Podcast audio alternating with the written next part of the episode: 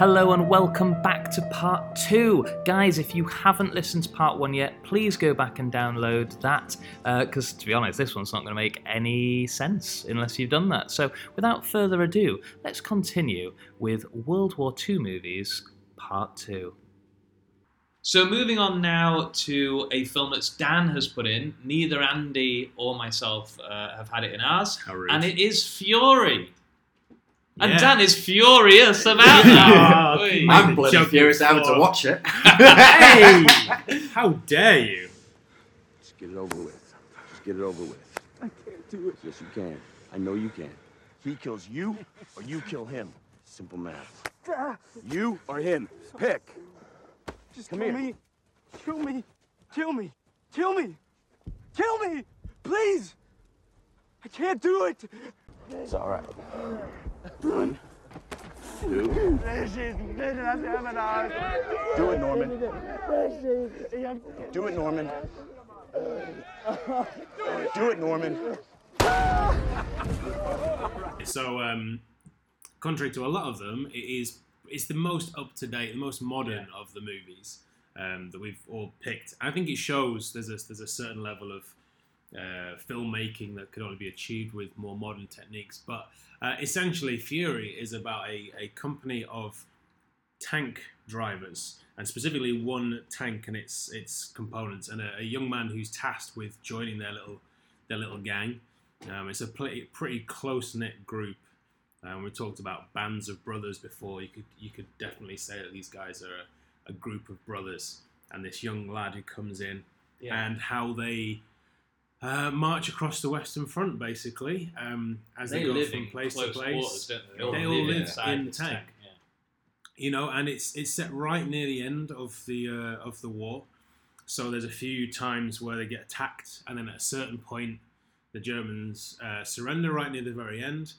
But before that, a lot hits the fan, shall we say. Specifically, a lot hits the tank. Now, this is the reason I put this on the list.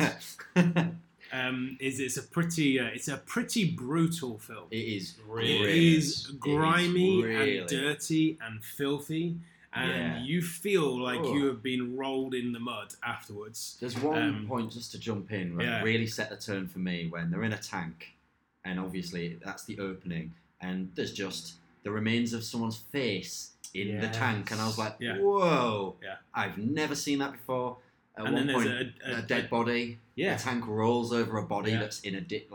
And this is within the first 5 or 10 minutes. It sets the tone. They've just had a battle, and they're all kind of congregating in this one place, and there is a tank almost that has kind of a scoop on it, like a snowplow, and it's literally just rolling the bodies into a pile after this battle. So it's quite stylized. It's by David Ayer, and he has a very stylistic eye. Some of his films I think are incredible, others less so, but he definitely has an eye for a shot. Yeah.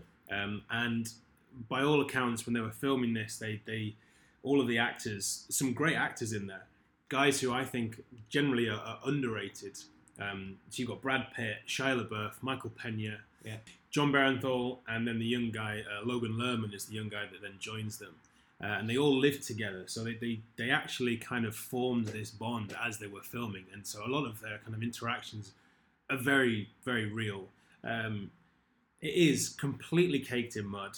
There are some beautiful shots in it, some great sequences. There's a sequence where the tanks are attacking through a field, so they're crossing a field. I find this incredibly interesting, actually. Like, I'm glad that you've brought this up, because I think this would be easily overlooked in the film. But it's a very, like, I think most people, if they just think about tank warfare, they think of, well, it's a hard-to-penetrate thing with a very big weapon. Yeah. So, you just roll around shooting at stuff, whilst actually a lot of tactics involved. Oh, yeah. It's very interesting. Well, because you feel that when you're playing in a tank in a video game, which is the nearest we'll ever get, fingers crossed, in our lifetimes to being in a tank, it very much is that. You have this big wieldy beast, and you just blow stuff up. There's a limited ammo. Where some of the strongest stuff in the movie, I thought, was that mechanics of really good living in there. Really interesting. And there's tracer. I really like films that have tracer rounds, because shooting a gun is one thing, and you literally kind of get a focus on the person shooting and the person receiving the bullet. That's the wrong word. Getting hit by a bullet. Whereas when you get tracer rounds, you actually see where this crossfire is going. Yeah. So there's some really beautiful imagery. And you're right. I think the interplay between these tanks as they're battling is really strong. I don't think there was one tank v tank sequence that I don't think I've ever seen that done more successfully in a film ever. I don't think I've seen that many tank battles per se. But it's very unique in that. You do get a bit in Band of Brothers, right? A lot of the times, tanks haven't been around that long. No, like don't forget, in World War I, there was the rudimentary at best. Yeah, but there was a horseback cavalry charge in World War I. Yeah. Like imagine that up against tanks. They literally were up against tanks. They all got massacred. A lot of the time, you see one tank blowing up a building or so. So you don't often see these. You don't see tanks these smaller tank kind of panzer tanks. I mean? Yeah, yeah. It is one of the more enjoyable films for its action. So there's a little. Yeah. It's bang up to date. Like it's more approachable. Yeah, it's more accessible. Yeah, definitely accessible. And certainly the final fight. If you haven't seen it, go see it. It's great, but again, it's not. It is on Netflix. Yeah, it's not a huge spoiler, but they get to a point where the tank breaks down and they basically have to fight off waves of Nazis. They have to kind of pretend that they're not there, and it's this kind of final battle of sorts. Yeah. And that is a trudge. It is tough, but again, the mechanics of how it works. It is really interesting to see this group of guys kind of working through how they're going to get through.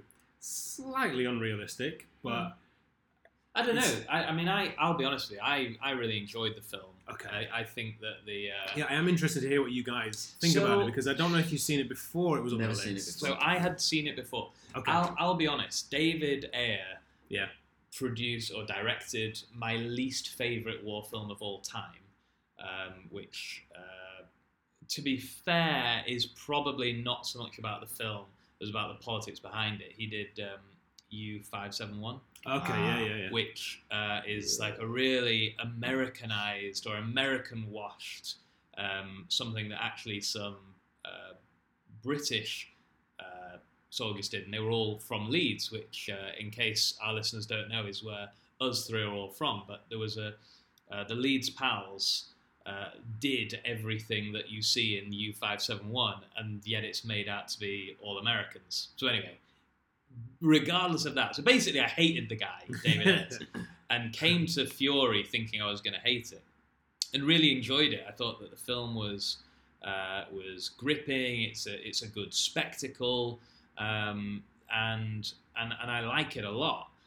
The downside of it for me is that I think it does a bit too much of Saving Private Ryan without bringing enough of its own stuff to the table.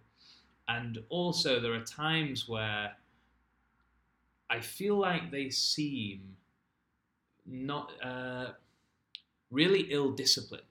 Like they make the characters very ill-disciplined for a group of soldiers, particularly of that time. And whilst I don't want to get too bogged down in like historical accurateness, like the way that they speak directly to some of the officers is sort of contrary to a lot of the sort of writing about that time. I think that was one thing I had an issue with as well. I mean, I liked the film. Yeah. On a very kind of superficial level of enjoying it. It looks good, doesn't it? It looks gorgeous. Great. I also have issue with David Ayer coming into it as well. I think Suicide Squad had just happened, and I remember you almost hear a couple of interviews, and you're just like, you don't seem great. But you put that aside like you do with a Mel Gibson movie kind of thing. Yeah. I think he was responsible for. I think he was interviewed as saying "fuck Marvel" or something like that. So I obviously instantly. I like him a bit more now. He seems like a really cool guy. But. I would say, of all of the films, this was probably my least favourite of all of them. Okay. But that's not to say I hated it or anything like that, but I would say, whereas with some of them I had to think about what I did. I had to really search for what I didn't like about Grave of the Fireflies, which was very little. Yeah. With this, there were some things that I was like, oh, I don't like that, instantly. Sure. As beautiful as it was, there was some music cues that I felt were really heavy-handed. I was just like, oh, we're going into like a choral score now. Yeah. Okay, that's quite jilting. I thought John Bernthal was brilliant in it. There's a sequence where... He's pretty brutal. He's very unhinged. Uncomfortable to watch. Yeah. And he's an actor that I think is almost one of those actors to watch. Yeah. There's a sequence when they go into like a living room and they're all there and it's like, don't want him in there. Yeah. That's the best sequence in the whole film. That is the most unbelievable scene. That's the best scene in the film. With the two girls. Where the girl is there. Yeah, it's amazing. And you feel like he's going to rape her at any second. Yeah, so... That scene, I was like, this film's fantastic. Like, I'm really liking this. Then I did have issues with the Brad Pitt character. Some of his decisions, I was like, your hubris has murdered your unit. That's what this is. So there was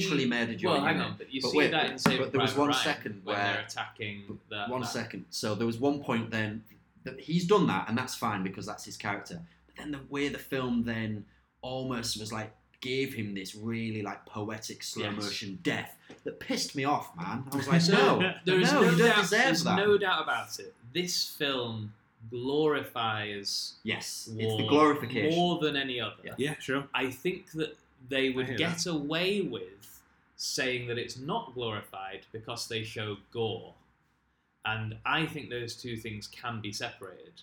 They've shown gore. And it's shocking, but they show it in a, not all the time, but in parts, in a glorified way. While Saving Private Ryan showed it in a shocking way. Yes. Now, that could be because it came first, and so now we're less shocked by it, possibly. But having rewatched Saving Private Ryan last night and was still shocked, I don't think it is.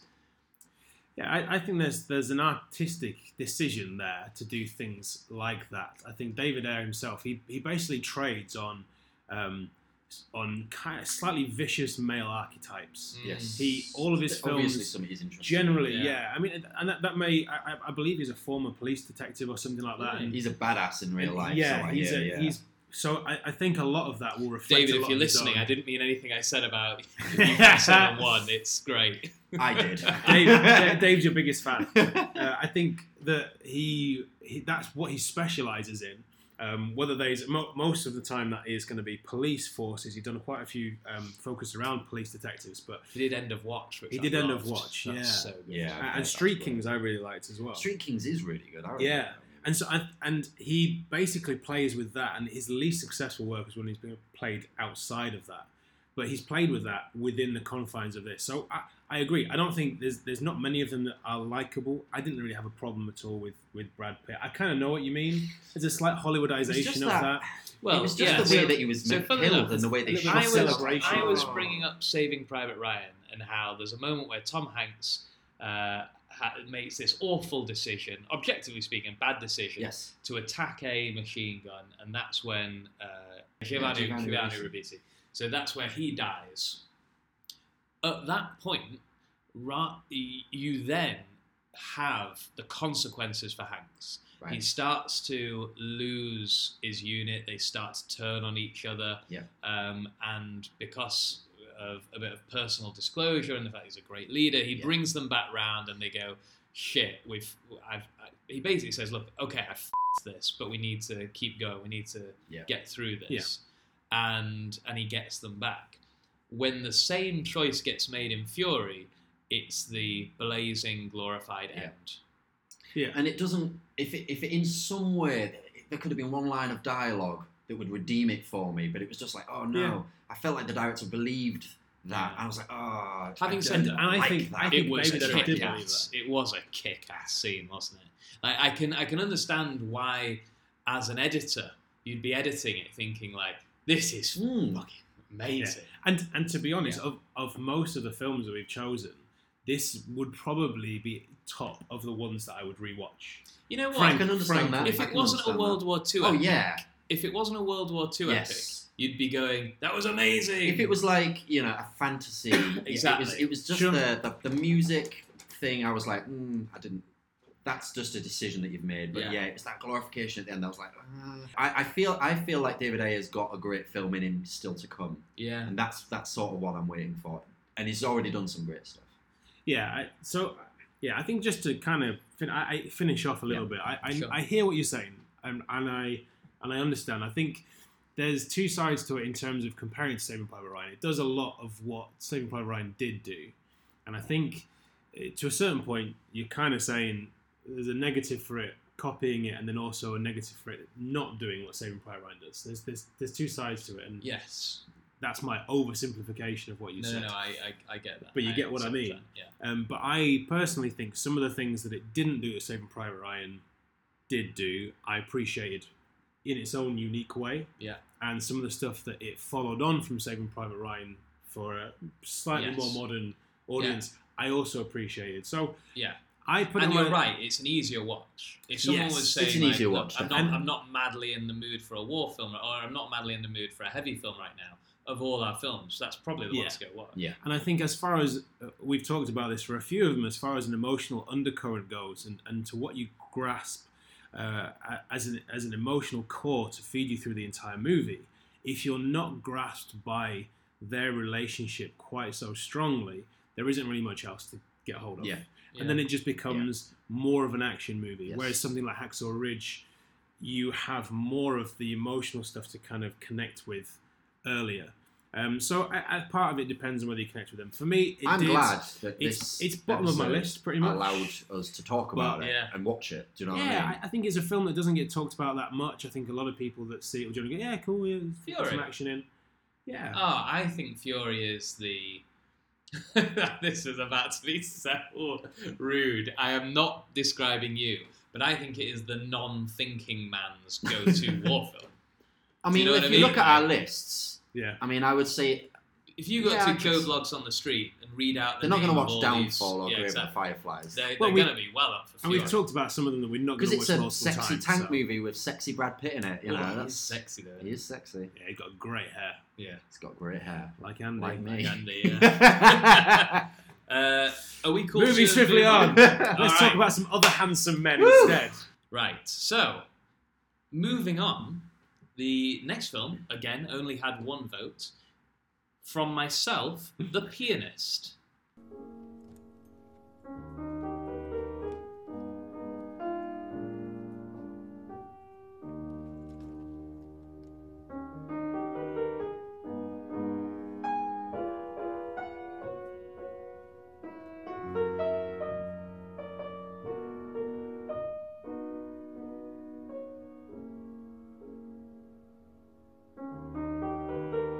Just wondering, had both of you seen The Pianist before? Never seen it. Watched it for this show.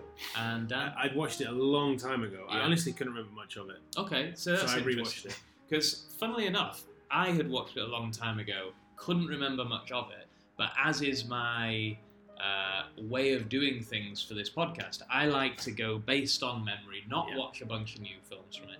And I remember having been so profoundly impacted by this film. The big hesitation that I had was, is this a Holocaust film or is this a war film? I didn't want to get bogged down in it. Yeah, it's definitely on the same scale as A Grave of Fireflies for me, which I had no issue with Grave of Fireflies. And with this, I was struggled more with, maybe Schindler should have gone in there. It's the survivor's story, and because it's the survivor's story, that informs a lot of the narrative directions of it. Which, I mean, we'll talk about it, I suppose. But yeah, I'd never seen it, and I enjoyed it a heck of a lot. Absolutely, I did. I think there was maybe the odd thing here and there that I wasn't crazy about, but nothing. There was certainly nothing I was like, I don't like that. I think it was long. I think it was probably over long for me.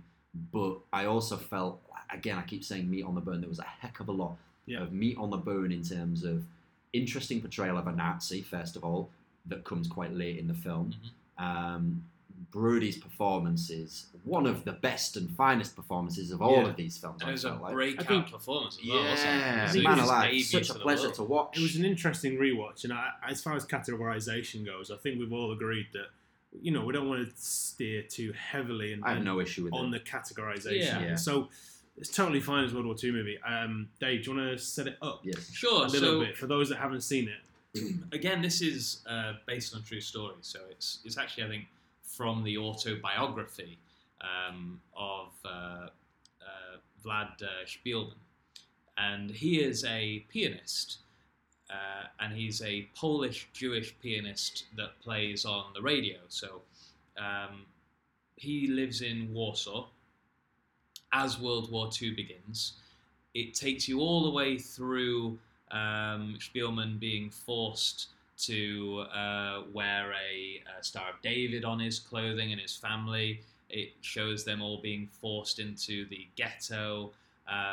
His family is taken away during Operation Reinhard, which is when essentially all the Jews were rounded up and sent off to various concentration camps. But because he is so well known in Warsaw, he has friends in moderately high places who essentially get him in safety. They sneak him away, but they don't sneak him away. They sneak him back into Warsaw. Yeah, and he is then helped by various Polish citizens, just civilians, hiding him from the Nazis. There are good and bad people in terms of his civilian help, and it goes all the way through till the concentration camp prisoners are released. And yeah, it's mainly about him hiding throughout Poland. Yeah, it is a survival story. Yeah, but basically. I mean, you see some bad shit go down. You know, like you see how systematically the Jewish people were sort of I don't know what the word is really, but degraded, dehumanized, yeah, right. And how very slowly but surely their rights were taken away. And when I think it's very easy for people to think about now what happened in the Holocaust and say, how could anyone allow it to happen? But it was very intelligently thought through by the Nazis in how can they get away with this? How can they do this slowly enough? Systematically. No it's that slow realization. It's uncomfortable viewing the whole way through as Hitler's final solution is starting to take shape, and you're like, and you've got characters that are talking, and it's like you know what's coming, but they don't, and it's horrendous, you know, because you're like, it's only going to get worse. One of the things that I'm most impressed by, and it's a directorial thing. It's directed by Roman Polanski. Obviously, there's a big conversation to have around Roman Polanski, but this was essentially the film that brought him back into the mainstream after fleeing from America, and for his crimes. But this is a it's long, but it's done incredibly well to get through multiple things, some of which are very controversial, very hard to talk about, like the fact that Jewish people helped in the rounding up of other Jewish people. You've got Jewish people fighting back, and so they sort of organised mini pockets of resistance. It's got civilians helping, it's got civilians, taking advantage of the situation. It's got bad Nazis, it's got good Nazis. Yeah, I found that really interesting. It's got a lot in there, all into this one film. And considering that really it's just one man's survival story, they've actually managed to get you a pretty comprehensive roundup of an entire war. Again, shown from a civilian platform. And there's a lot that hasn't been shown before. You talk about in terms of resistance. Yeah. I mean, even in terms of Poland, you know, it's the most obvious part of the war that Poland was the first country that the Germans invaded, and yet it's talked about probably the least often in cinematically. You don't often see that side of things or things happen actually in Warsaw, for example. And so that was interesting, and it guides you through a number of situations that you haven't really seen before on screen. There's a few things I want to say about it. few things I liked, a few things that I maybe wasn't so keen on. I think his experience, certainly in terms of the survival instinct, the survival nature, was particularly arresting. Yes, I think that was something that, something about Brody, man, what an actor. He's got that face where I must admit, he can do nothing and emerge so much with very little. I found that really impressive. He does incredible, and that's, you know, and that's part of human nature, is to be interested in those types of experiences, I think.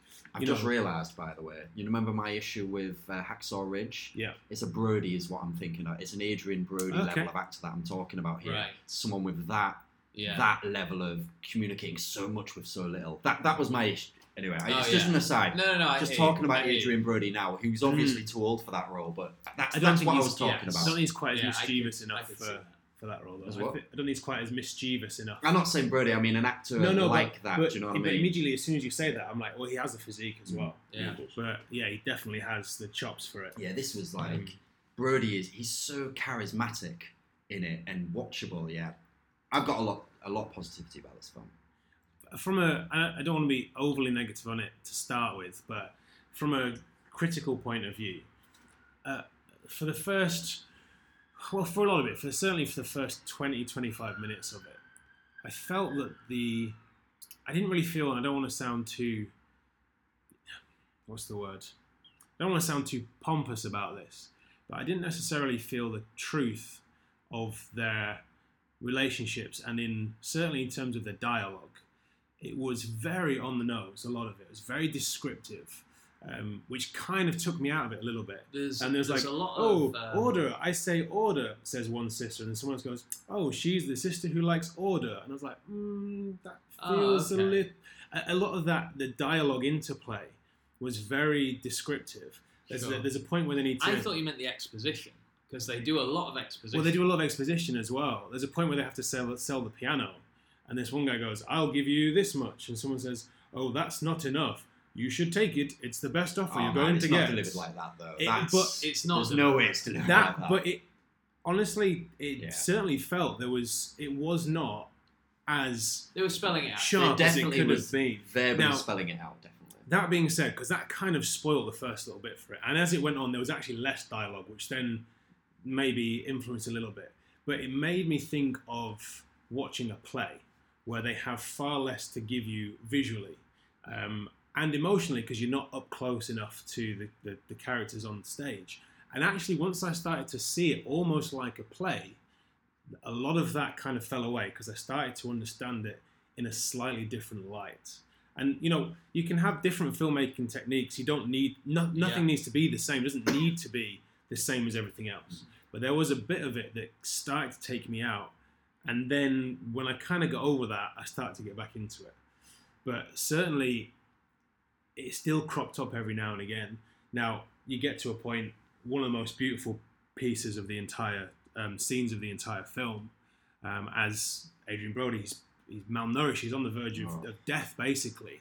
And he finally gets out of the city, and he finds this building, and he's searching, and he finds a tin of gherkins, I think it is, something like that.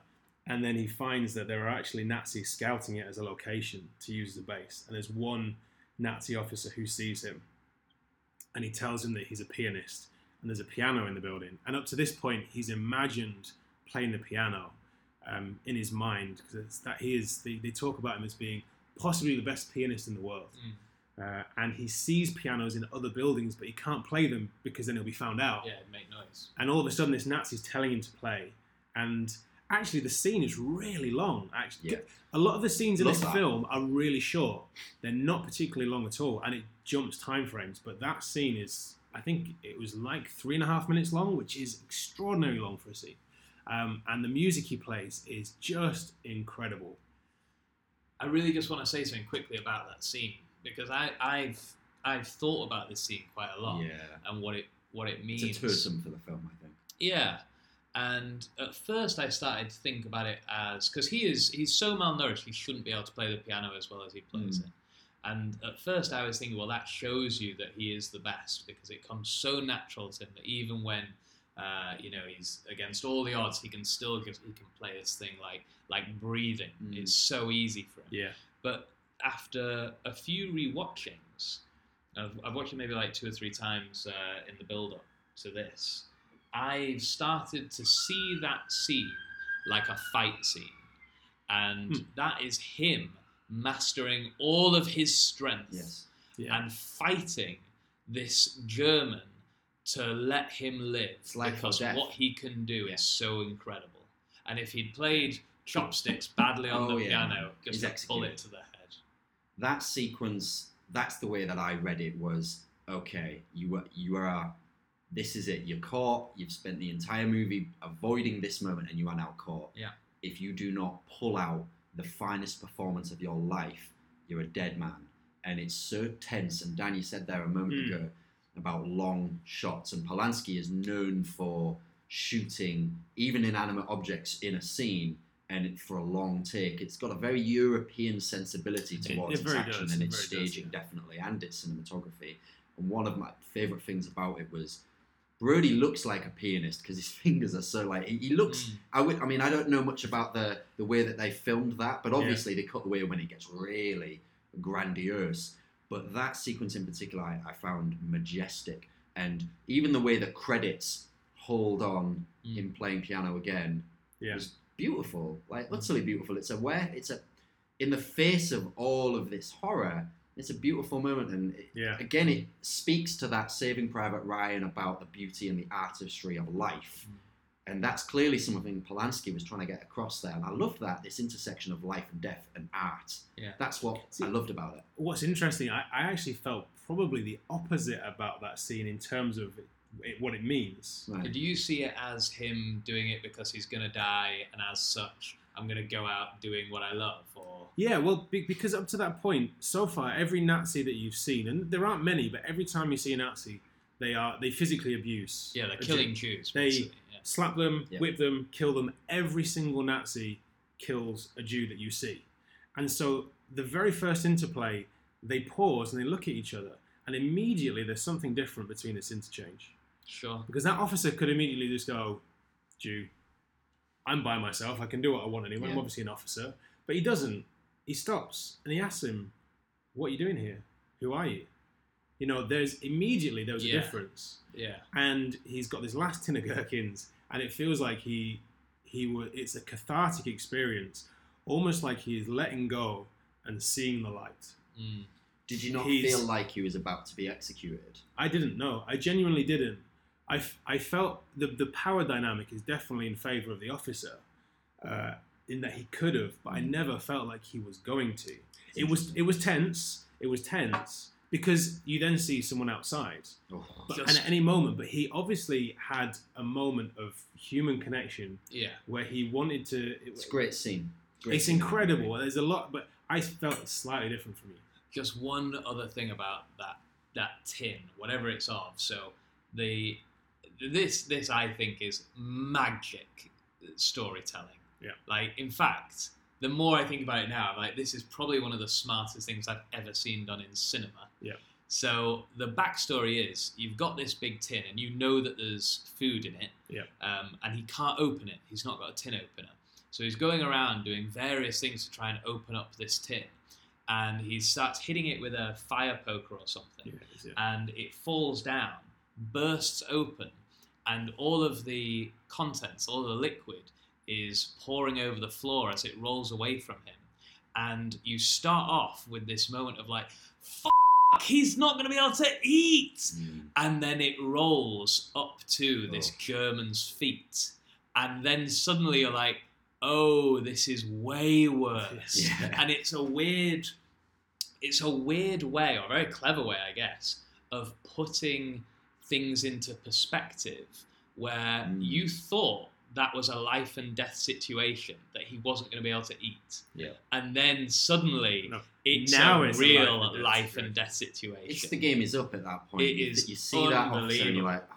But like the way, you'd never have thought you could have built an emotion more gutting than when everything pours all over the floor until it rolls up to a Nazi's foot.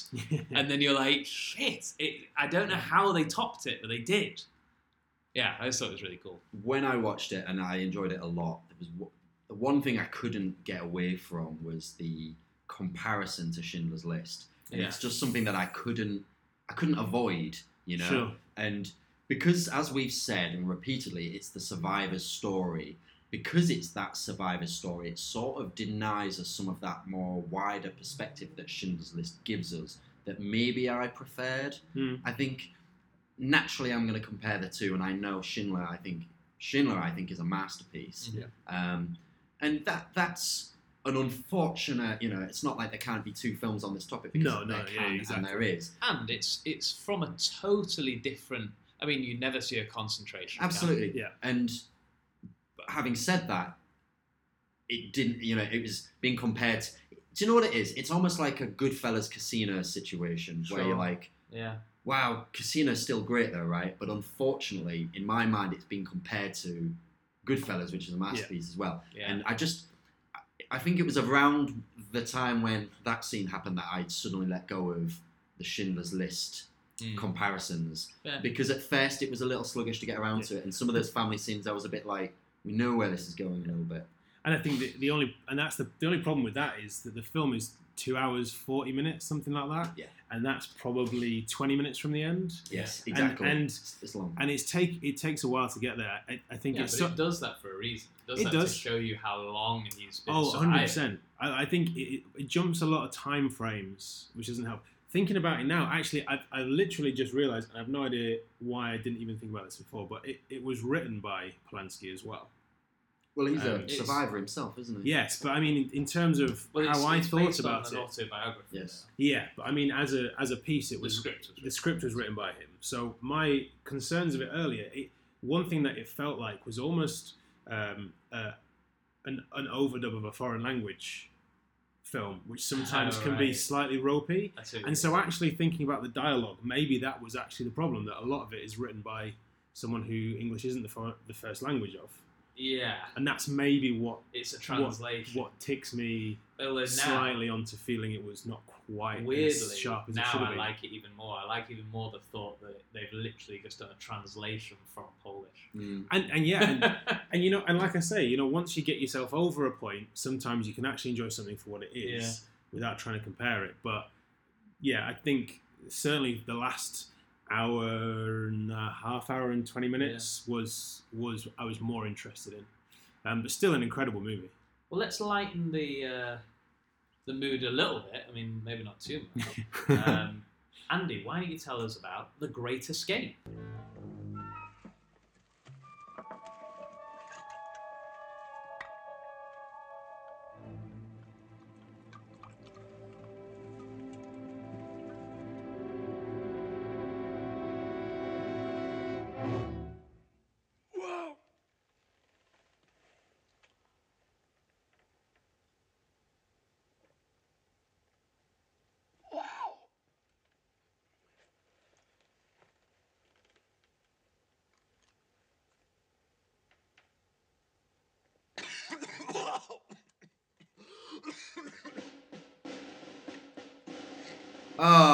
The Great Escape.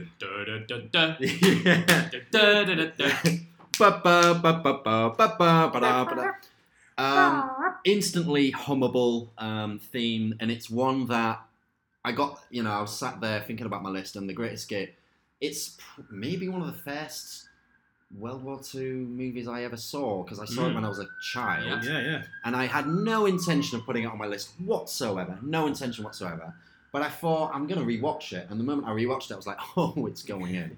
There's no question it's going in. I started rewatching it because I watched it when we did the list, and then I rewatched it again. But I rewatched it after Hacksaw Ridge, right? So I'd watched Hacksaw Ridge and been like really blown away by it, loved it. And I was like, oh no. Because that, you know, that starts, I was like, oh shit, I've put in this movie. Yep. And I was like, oh, all I'd remembered was the fun, those likely lads building a tunnel. But there's so much to this film that I think there's a heck of a lot to enjoy about this film. It's called The Great Escape, and it really is about a great escape. And what I mean by that is there's a very sophisticated system of evasion with a lot of very characterized characters that you actually care about. It doesn't shy away from the consequences of what they're doing either. There are punishments dealt out, and in one... It shies away from it a bit. The last sequence when they're killed? Yeah. Yeah. I think it shies away from it a bit. I mean, I don't think it does. You don't even see them get gunned down. You do see people get gunned down. You don't. You definitely do. You don't see bullets hitting their body. Exactly. You hear them cocking the weapons. What about Ives? You see him get shot. Yeah, so I mean, it was made in 1963, we're so the standards of... Yes. I don't want to dispute whether you see bullets hitting a body. What I'm saying is, for me, people get murdered is what I'm saying. Yeah. So I don't think it's deniable that there are consequences to what they're doing. Either way, obviously this is a lighter film than a lot of the film, and a lot of the really heavy stuff we've been talking about here. And believe me, then I started watching, I was like, oh, thank Christ, actually, I could do with a little bit of a breather because I really enjoyed this film a heck of a lot. It's a you, you know. Oh, I'm not so... It's a you. It's a you. Wow. I'm not...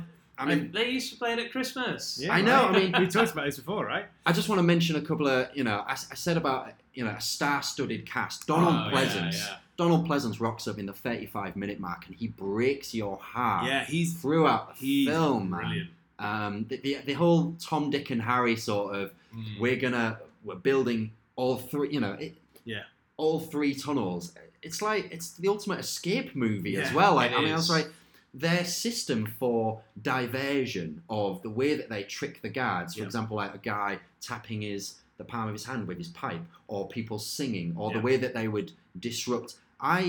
So many of the cliches that I've seen in films came from this movie for me. Even the way they got rid of the rubble was used in the Shawshank Redemption. You know what I mean? Yeah. So it's kind of like a caper. Movie. It is a caper. It does feel like a caper. It's a caper. But it is a caper, and that's why I hasten to add at the beginning, you do see deaths as well, so there are consequences to it. There is definitely a... There's a lot of good things to be said about The Great Escape. And funnily enough, I think that the...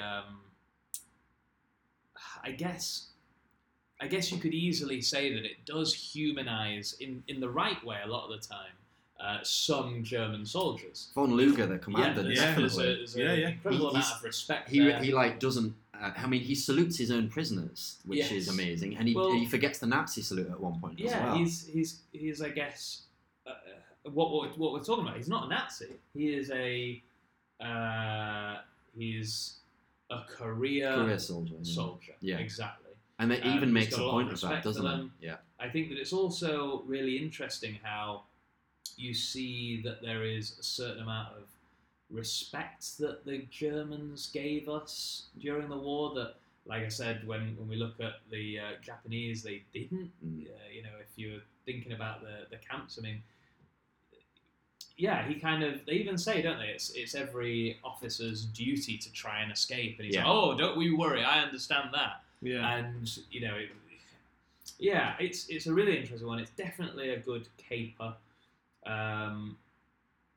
But when I talk about Saving Private Ryan changing the game, this is a great example of it. Oh yeah, and this is probably a good example of where there are lots of movies like this, perhaps even more violent, where you're seeing battlefield scenes, whatever. That when Saving Private Ryan came out, people went, "Oh shit, that war was not a caper." Yeah, but I would also say that with The Great Escape, I think it changed the game from when it was made. So it's 1963, that's 18 years after the end of the war, which isn't a hugely long time. And there were films made after the war, almost directly after it, about the war. Yeah. And this really changed the game for the next wave of World War II movies. I think there is a tendency towards complacency with this film because we've had it for so long and because of how we view World War II movies now.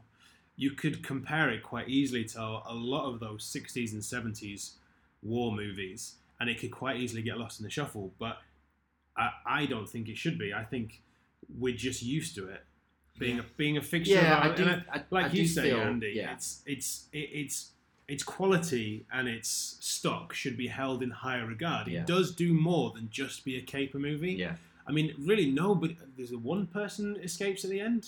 I think finally three guys do in the end. Okay, well, you only see three. Yeah, but when they're counting up the numbers, you got to factor. You know, Dickie gets caught again. Yeah. Steve McQueen gets caught again. James Garner gets caught again. Most of them don't, get away. Yeah. Exactly. It's not like it's just. It's not an Ocean's 11 bunch of great guys have a bit of a caper and get away with it. It's still after all of that. There is still the last 15, 20 minutes. There is a hard hitting. And this is just what I mean. You know what? I think it's even. It's surprising when watching it. Donald Pleasance gets shot. You're like, oh, you Nazi bastards! Yes, because he's the one that you're like the vulnerable guy. And I was like, you lose this sight. Yeah. Oh, and that's why I maybe was like, no, God, there is a harder edge to this. Mm. Even though I expected to be watching a caper, but actually, after Ives gets killed. The film gets way more paranoid about what's actually happening. Yes. More paranoid about getting caught. Yeah. And then when Colin gets killed, I was like, you utter bastards. Yeah. Because he's such a tragic character. And of course, between Donald Pleasance and James Garner, there's such a lovely friendship, an unlikely friendship that arrives. And I'm glad I put it in as well because I was like, I'm conscientious of not doing a list that's post-Saving Private Ryan and never looking at anything. Yeah. Because as we said, Saving Private Ryan, I'm so glad we did it first because there's a tendency to go, right, well, none of these matter before Saving Private Ryan. And that cannot be true. No, that cannot be true. Even though stylistically our tastes are now more towards a film like, let's say, A Fury. There's absolute value in this, a movie like this. And I was surprised. I was worried that I'd put it in out of nostalgia, and when I rewatched it, I realised I hadn't. That actually, it's a great film, and I'm glad that I put it in there. Yeah, me too. Yeah, so that honestly, like that's kind of all I've got to say on it. And I do love it. And actually, as much as I said, maybe Fury was the one that I'd most want to go see straight after this. This is actually, I'd sit down and watch this with you guys right now. So good. I think we'd all love it. Yeah, the bit where what I'd want to do is have the moonshine scene, where it's just like take a sip. Wow. I love that. It's so good. I'd forgotten about that scene because I was laughing my head off at that. And you know, it would be very difficult to make a film like that now, not just because of our sensibilities, but the trick of it to make it feel so much like a caper and to be so enjoyable is it is based around a situation that is, I don't want to say less serious, but kind of it's far less impactful than focusing on Polish Jews or the front lines or something else. You know, these guys are in here. It's a pretty static environment, really. There's no... You're not expecting people to die. Something that I think is... And so there's the possibility of being able to do more that has more fun aspects to it. Well, so which you can't really get in. It's almost like looking at our list. It's a slight breather in a way. It's almost like, oof, like. Yeah. But you know what? It's true to life. I was saying to Andy a while back that one of my favourite things about Britishness, and particularly like Britishness around the wartime, before we had the sort of technologies that we have now and that kind of thing. Don't know if you know this, but when we were planning the invasion of Normandy, we were trying to fool the Germans into thinking that we would leave from Calais and do a strait crossing nearer to where like Dunkirk is. Yeah. Because basically that's the shortest route. And so we built out of like cardboard and stuff an enormous army that was basically down near the crossing between Dover and Calais. That was it. That's where we thought we were going to be. So at Dover, they basically built a load of cardboard tanks, a load of cardboard planes and that kind of thing. And then over where we did invade from, we were trying to cover up all of our actual tanks and actual planes and actual people. And it really makes me think of that sort of British spirit of like these posh lads who are going, well, boy, I tell you what we'll do. We'll fool them. We can build that out of a bit of cardboard, and they'll think that we've got ready masses of planes, and then they won't even realise it, and we'll be invading in Normandy. It's a bloody good time. And I loved that. And I love that about this movie. Do you know exactly. It gave me that like little bit of cats. They've made the mistake of taking our best escape artists and putting them all together. Yeah, exactly. You're asking for trouble putting these guys. Within like 10 minutes, they're trying to escape. Yeah. Like they comment that like one guy's trying to escape out of the van on the way to the camp. It's like so the worst of the worst. I mean, it's like, oh man, like, I just enjoyed. I was relieved when I watched it, and then we're excited to talk about it with you guys because I was like, oh. We're going to get to enjoy... These guys are also going to get to enjoy this movie. Yeah, I very much did. Very much did. And the final film that only got one vote from each of us is Enemy at the Gates. Where is he? Where's the Major? A few inches from your face. I've been such a fool, Vasily. Man will always be man. There is no new man. We tried so hard to create a society that was equal, where there'd be nothing to envy your neighbor. But there's always something to envy. A smile, a friendship, something you don't have and want to appropriate. In this world, even a Soviet one. There will always be rich and poor. Rich in gifts. Poor in gifts. Rich in love. Poor in love.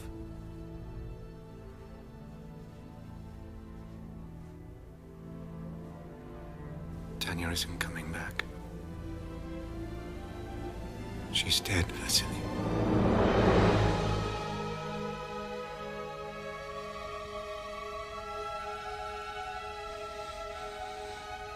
She was cut down by shrapnel. It was quick. I don't think she even saw it coming. She was on her way back to you. As soon as she had seen Mrs. Filipov to the boats, she was coming back for you. She was right. You're a good man, Vasily.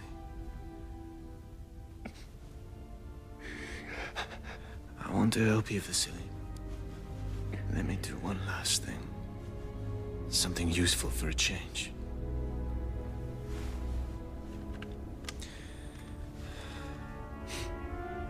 Let me show you where the Major is. No, don't do that. Don't do that!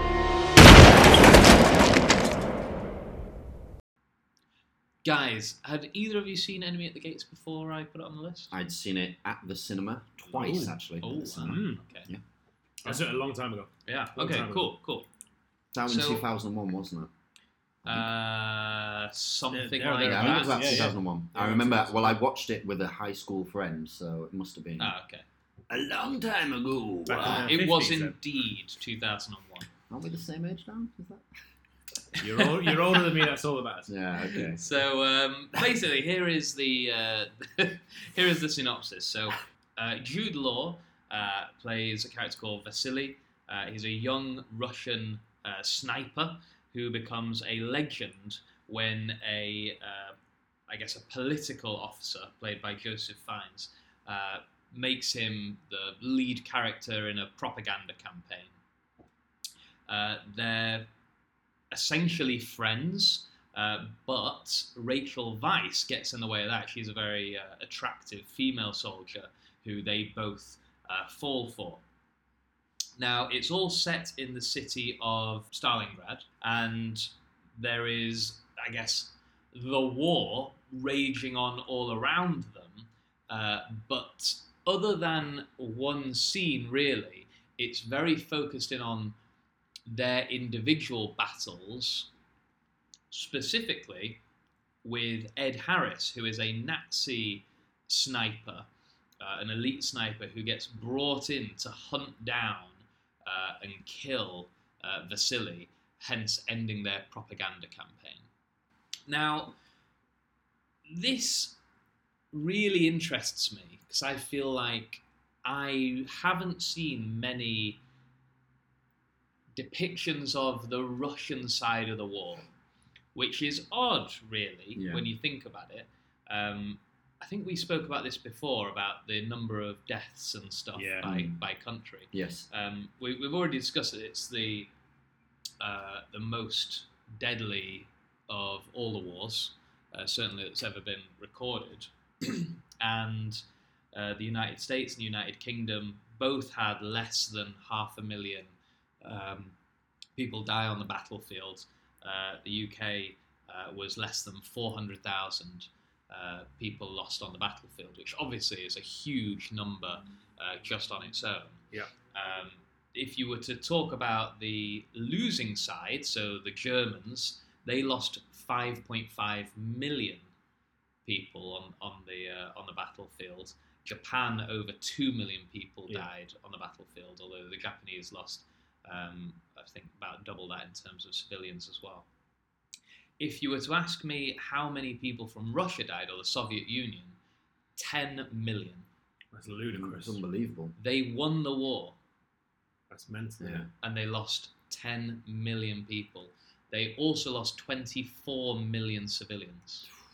No. 24 million civilians. Shocking knowing that in the context of watching this film, and it's the only film that addresses this topic. Half civilian deaths. I did not know that. Half civilian deaths were of Soviet Union.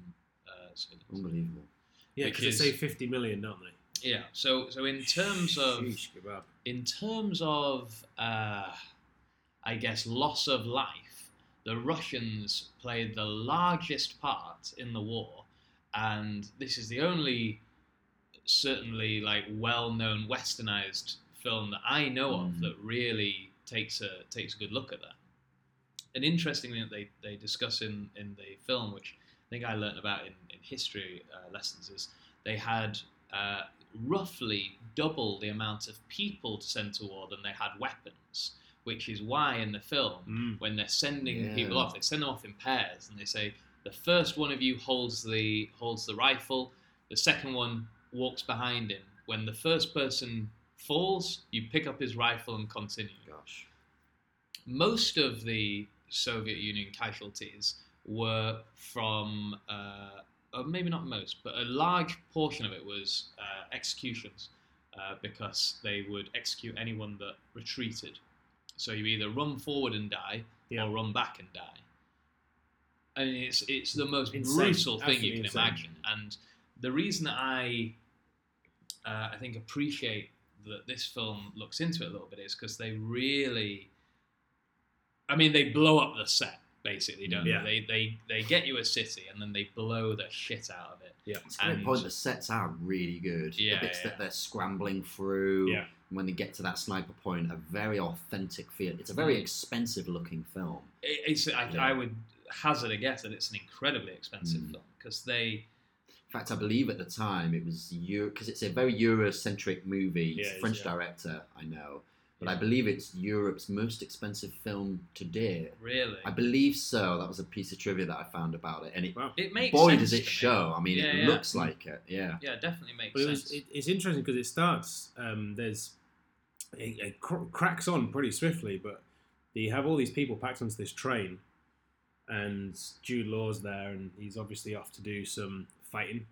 And Rachel Weisz is in there, and she's a local, and they kind of have this look across the carriage, and immediately you kind of go, oh, this isn't going to be your average war movie, it's going to be something a little bit different to this, and then they get off the train, and within a couple of minutes, boom, you're into this massive epic war with many, many casualties, and you start off, you know, we've been using, and for a good reason, Saving Private Ryan is a touchstone for a lot of these movies.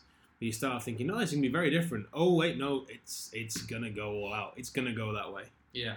And it obviously it changes and diverts and does more things as it goes on, but certainly at first it feels like there's going to be something different, which it keeps, but it also then gives you that huge, that loss of life, that depiction of that. Yeah, and don't get me wrong, I think that the thing that makes all of the films that we've talked about successful is that They focus in on human relationships and individuals and kind of what's going on with them, rather than focusing on a war like a documentary would. Yeah. And that this film does do that very well.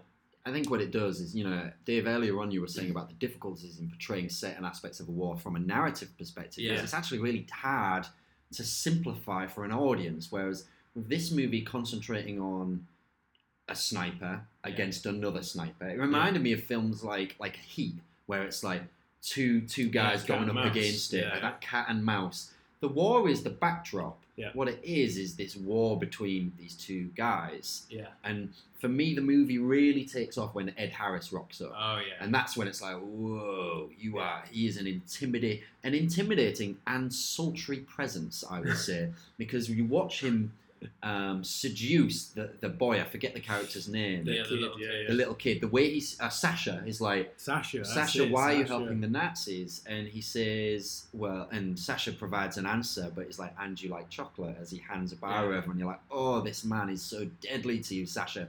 Get away from him. Yeah. I think it also shows you how out of his depth Jude Law is. Yeah. Oh yeah. To me, it says a lot about propaganda and how powerful it is. And it's the only one that does that, I think, of all of these. Oh, absolutely. Yes. But you're saying, essentially taking a guy who's a good shot. He's a good sniper. He's like a local boy good shot, like anyone else. Exactly. And interesting enough how they do the reveal about his first ever kill. That's great later on. Yeah. Which I won't spoil because it's a minor point that doesn't need to be spoiled. But yeah, it's like a local kid good shot who people are now exploiting, essentially, what he does. And the Germans then go, okay, fine, we'll bring in... you know what, it's a little bit like, in footballing terms, someone going, all right, fine, we'll send in Lionel Messi. Then we'll see how good you are at football. Yeah. And suddenly... This guy is against... It's like a player having an incredible World Cup. Yeah. Who just did nothing before, had this tournament of their lives, and then they meet against a team and they go, right, cool, perfect. Yeah. We'll put you up against our world-class team, and they just crumble. And the difference is, this is life or death. Yeah. And suddenly he is up against a guy that doesn't only have a great natural ability, he's also been trained, knows what he's coming to do. Like, it's a very scary presence. Yeah, he is. For me, he's made the movie come alive. Oh, 100%. And I really like Jude Law in this film. I forget how much I like Jude Law as a... I can see why he's a movie star, because he is charisma personified. There's a lot I liked about this film. I liked Jude Law's casting. I liked Rachel Weisz. There's like a sex scene. I like to have a love story. I really like finds. I was going to sound weird, but I like their sex scene because I was good. Like, whoa, like, you don't see that. They are in a bunker of some sort, and it's like they've just got, like, they're lying next to other people, but they're going to die soon, so they need that physical intimacy. Yep. I loved that. The final confrontation between Vasily and the Ed Harris character, the way in which, as you say, Dave, he's completely outmanned. He's against an elite sniper. The only way he wins is by... someone sort of sacrificing themselves, and that's the only way. Yeah, right. Someone has to basically murder, suicide by sniper is what has to happen. So there's a lot to like in this. Yeah. I did find there's a couple of things I found it fairly rudimentary, I guess, in terms of its approach to what the greater war is. And in all honesty, I think I struggled a little bit to understand the big. When I remembered it, I was like, oh, it's a bunch of British people, right? And I'd forgotten the whole Russian thing. And that's because of their accent. Yeah, so the accents, the director, I remember, made a choice to just let the actors work in their own accent. Yeah. But unfortunately, have you guys seen The Death of Stalin? No. Unfortunately. So it's a... I really want to... Sort of basically like Downfall with Stalin, but a comedy. I was going to say it's a comedy, right? Yes. It's played by Lando Iannucci. Right? Yeah, and all of the actors in that are playing with their own accents. So you've got the general of the Russian army with a Yorkshire accent. Yeah. And it's designed to also like inform the ludicrous nature of it. And unfortunately, I'm sort of reminded of that. Yeah, I saw Bob Hoskins, I was like, oh... That's weird. It just took me out, and it's a minor criticism on a movie that I really enjoyed. But the accent stuff did take me out a little bit. Yeah, I mean, and you know, just a little bit. It's a minor thing. One of my biggest criticisms of it in general was very similar to what you said. When you said it, it really kind of, it made me think exactly that. In terms of the context of the war as a whole, we've talked before about a lot of the Western Front conflicts having a very kind of clear narrative, both in terms of their physical movement and the people and what they're trying to achieve. And I didn't feel that I really knew what any of these people's role was in the greater conflict or what their purpose was. Yeah. I didn't quite get why they were moving on. Using someone as a piece of propaganda is an interesting ploy, the thing that they never really discussed. They never really focus on necessarily the geography, but the geography of who's doing what and going west. There's a bit of geography. Yeah, Stalingrad looks lost, so it looks like the Russians have lost Stalingrad. Yes. But then he just bunkers down in there, snipes a bit, and the next thing you know, the Russians have overtaken Stalingrad. Yeah. And I think that the real life side of it is that they were just constantly throwing men at this problem, and they were getting mowed down, and everyone was losing hope.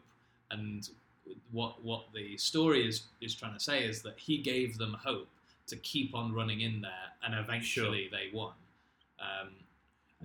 But you're right, you never really get any idea of like this constant onslaught of Russian soldiers or anything like that.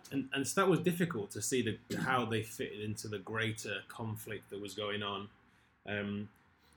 I liked the sniper battle element. Again, that's not something you see that often, but it's really really fertile ground. Really cool stuff. Yeah, especially when really Ron Perlman comes in as well, and he does his bit of like. I liked that. So some really good stuff. The Warring Friends thing as well. Joseph Fiennes is great. Yeah. The other thing which slightly frustrated me was the resolution was felt a little bit rushed. There's a lot of things that happen in about 5 minutes. So Joseph Fiennes finally sees them together, Jude Law and Rachel Weisz, gets jealous, then puts out more propaganda saying that Vasily's betrayed them all. Then the bad guy finds out the kids betrayed him. Then you've got that whole scene. Oh, that scene. Then Rachel Weisz goes with Fiennes to tell the mum. Then and there's other things that happen. You're right. It does seem. And a bit then rough. Joseph Fiennes regrets what he's done. Tells Jude Law he's sorry, and literally all of this happens because I counted it, I timed it in 5 minutes. No, I'm not even joking. It all happens. 5 minutes. Literally, it's 5 minutes. Wow. And you know, then they have like 5 minutes of Ed Harris dying via slow motion. It's not quite 5 minutes, but it's just I felt that side of it kind of happened really quickly, and I wish there had been a little bit more. Because I really liked all the interplay between them up to that point, and it felt like it kind of chopped a lot up. That being said, there's lots that I liked about it. I really enjoyed rewatching it. I don't remember it being as brutal as it was. I agree. I was like, this is more violent than I remembered it. Like, I thought 12A probably. Yeah, I agree. And it really wasn't. Yeah, it really wasn't. It was much more brutal than I expected it to be, and deservedly so. It needed that. Also, this is maybe sound like a slightly off point, but the score had many of the same notes and graces as Willow. Oh, you know, I've told you how much I love Willow before. That's random, isn't it? But there was this little thing. There's a little kind of motif that goes no, kind of a little. Do you know what? Now, actually, you say that, and I remember this... There's a part of the score that it keeps repeating. Yeah. And it's almost like a bit Lord of the Rings. Yeah. That's all the way through. I'm going to put that in right there. I'm going to put it in. And so immediately I was like, oh, cool, I'm on the side of this now. Yeah, yeah. You know, I don't care. I liked that. It may have stole it. It's totally fine. Yeah. I'm all for it. But yeah, altogether it was a really good rewatch for me. I enjoyed it. It wouldn't gatecrash my list. Because we've got so many good movies. I mean, it ended up at the bottom of my list. Yeah, I do think it's definitely a recommendation. I agree, it's a recommendation, and again, it's that there's not been another episode where I felt like there were some serious titans with this one, and this one, unfortunately, it doesn't reach the 5, but again, I recommend it wholeheartedly. Perfect. Guys, can we talk about Dunkirk, for goodness sake? Oh, yes. What do you say?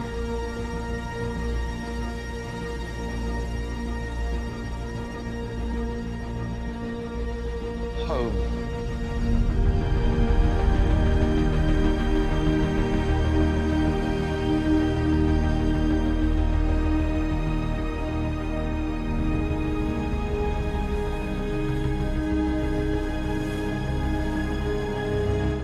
Wasn't it? Mate, right, okay, so Dunkirk. This was really interesting for me. If you don't mind me telling you a little bit of backstory for myself. You tell me the story of Dunkirk now. So when I went to see it at the cinema, and I'm not going to actually tell you much of Dunkirk right now. Oh. My wife wasn't so bothered about seeing it, and so my mother-in-law was really interested in watching it. She grew up in 1946, she was born. And she grew up with stories of the war because her father played a big role in World War II. So he was in the Navy. He actually was at Dunkirk, and he wasn't actually at Dunkirk on the beach, but he was on one of the ships. No. Yeah, so he was a rescuer. Yeah, and his battleship returned 5 times to pick soldiers up. Yeah. So he fought in other conflicts as well. So according to the film Dunkirk, he was on that one ship that was there. Right. Okay. And so he struggled for many years with various things. That's just a little glimpse, a little dig there. That's a glimpse of the shade I'm going to be throwing at this film. He struggled from things like that we would call PTSD now. And so we had this discussion before I went to the cinema. So we both went to the cinema and we watched this. And I've never had the experience before in a cinema like this. But we sat down, and as soon as it started, there was total silence. And there was total silence from a pretty packed auditorium for the entirety of the movie. And once it finished, everybody stayed in their seats until the very end of the credits. And there was there had been a lot said about it before it came out, but there was a reverence almost of what had happened at that point and how that had been delivered. It was such an experience going through this film. This film is an experience. It's not just a movie you can sit down and just crack on and watch. And it may be different from home viewing. I kind of don't want to watch it at home because I feel like it might have spoiled the experience that I had. I watched it with noise-cancelling headphones. Okay. And had the same, or at least a very similar experience at home as I did when I saw it in the cinema. Okay, well, that's good. I know when I came out, a lot of people compared it unfairly to Saving Private Ryan, and were saying, it was boring, or it was this, or it was that, and I was expecting. I heard nothing but good things about it when I came out. I felt like I was the only one with concerns about it. Really? Mm. I absolutely loved it. I thought almost every aspect of it, from a filmmaking point of view, it had me there. I personally think Nolan is a true master who will go down in history as one of the greatest when he finally gives up. He's not been around that long compared to some of the masters. But the way that this has been crafted, from the sound design, from the execution of the timelines, it basically has these three story strands of a guy on the beach, a boat coming from England, and someone in a plane. A week, a day, and an hour. A week, a day, and an hour. These time frames, and it intercuts them. And I thought that was incredible. And so I loved everything about it. I have heard people say certain negative things about it, and everyone that said it, I have slapped them across the chops. Okay.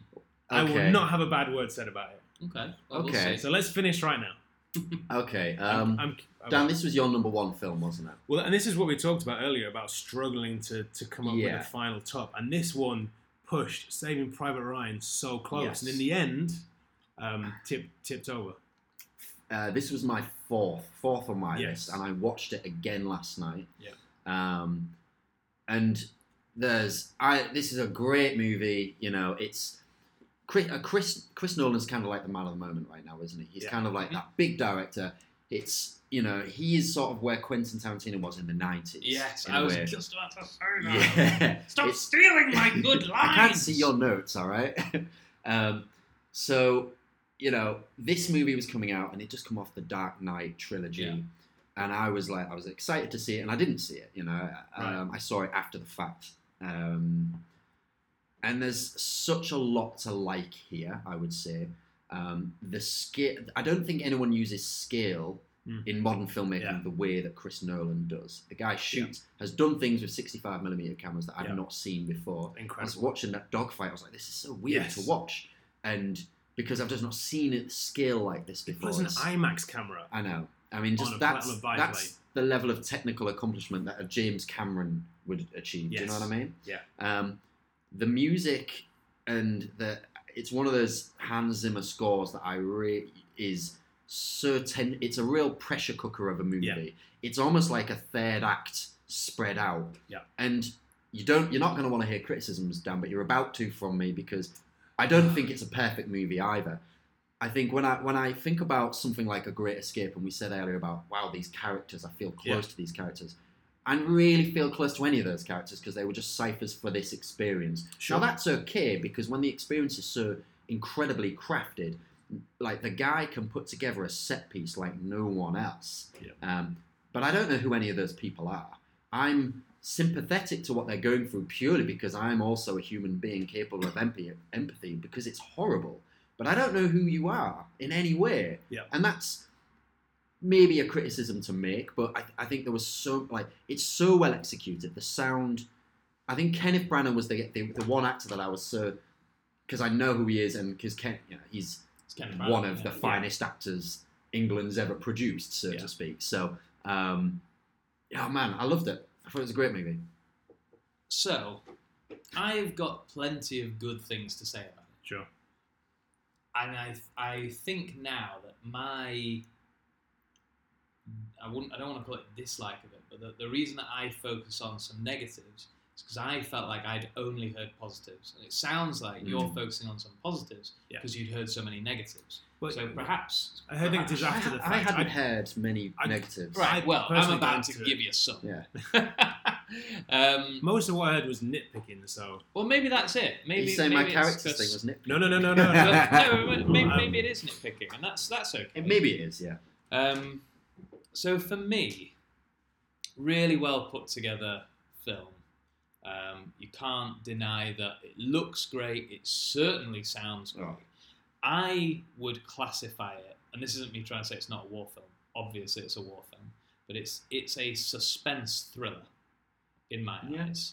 Sure. Now, when you say like everyone was captivated by it, and at the end watch it all the way through to the end of the credits, I felt that way when I went to see it. But it was almost like a moment of like, oh my God, what have I just been through? Like, I feel like I've been ready to have a heart attack this entire time. Yeah. But mate, I felt the same way at the end of Bird Box, because that is a suspense thriller that uses music to keep you on the edge. Not executed to this level. Sure, I know, and I'm deliberately using that as an insult. But my point is that if you can do that by probably music alone, with a little bit of fear of what could happen, right? But my biggest problem with it is the scale, because whilst they may have used incredible cameras that were able to capture so much, they put 3 planes in there, and they put 1 boat, 1 battleship, and the civilian boats that they showed, they maybe showed like 2 or 3. Whilst in reality, there was hundreds of ships. A lot. It shows way more than 2 or 3 civilian boats. Because there's that beautiful moment when Kenneth Branagh starts tearing up and he's like, what are you seeing? He's like, home. And it's the horizon is covered with ships. It's way more than that. See if you can find me a screenshot. I watched it last night. I don't think you see that sort of scale. I mean, that's the way I remember in terms of battleships, of which you definitely only see 1, there was loads. We had the biggest navy in the world at that point. In terms of the amount of people that are on the beach, they show about 50,000 people on the beach and then ask us to believe that there were 330,000.